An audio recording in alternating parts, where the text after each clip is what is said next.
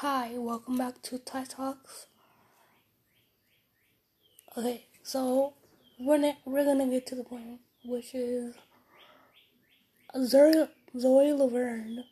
Yeah, Zoe Laverne got engaged, but she's also having a child. So it was literally like at her gender reveal party. That it was announced that she was literally having a girl. That is the gender of her kid, a girl. And then also, her boyfriend Dawson literally proposed. Like, I agree on all those comments.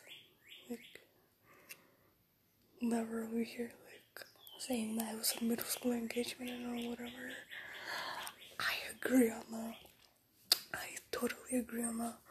Like, it looked like they're two middle schoolers getting engaged and like, oh my god. That was crazy. Oh yeah, and then other news is Dixie's song is dropping this week, which is exciting. I already pre-saved it like so many times. I don't know, like five times or fifteen times. But ooh, I just can't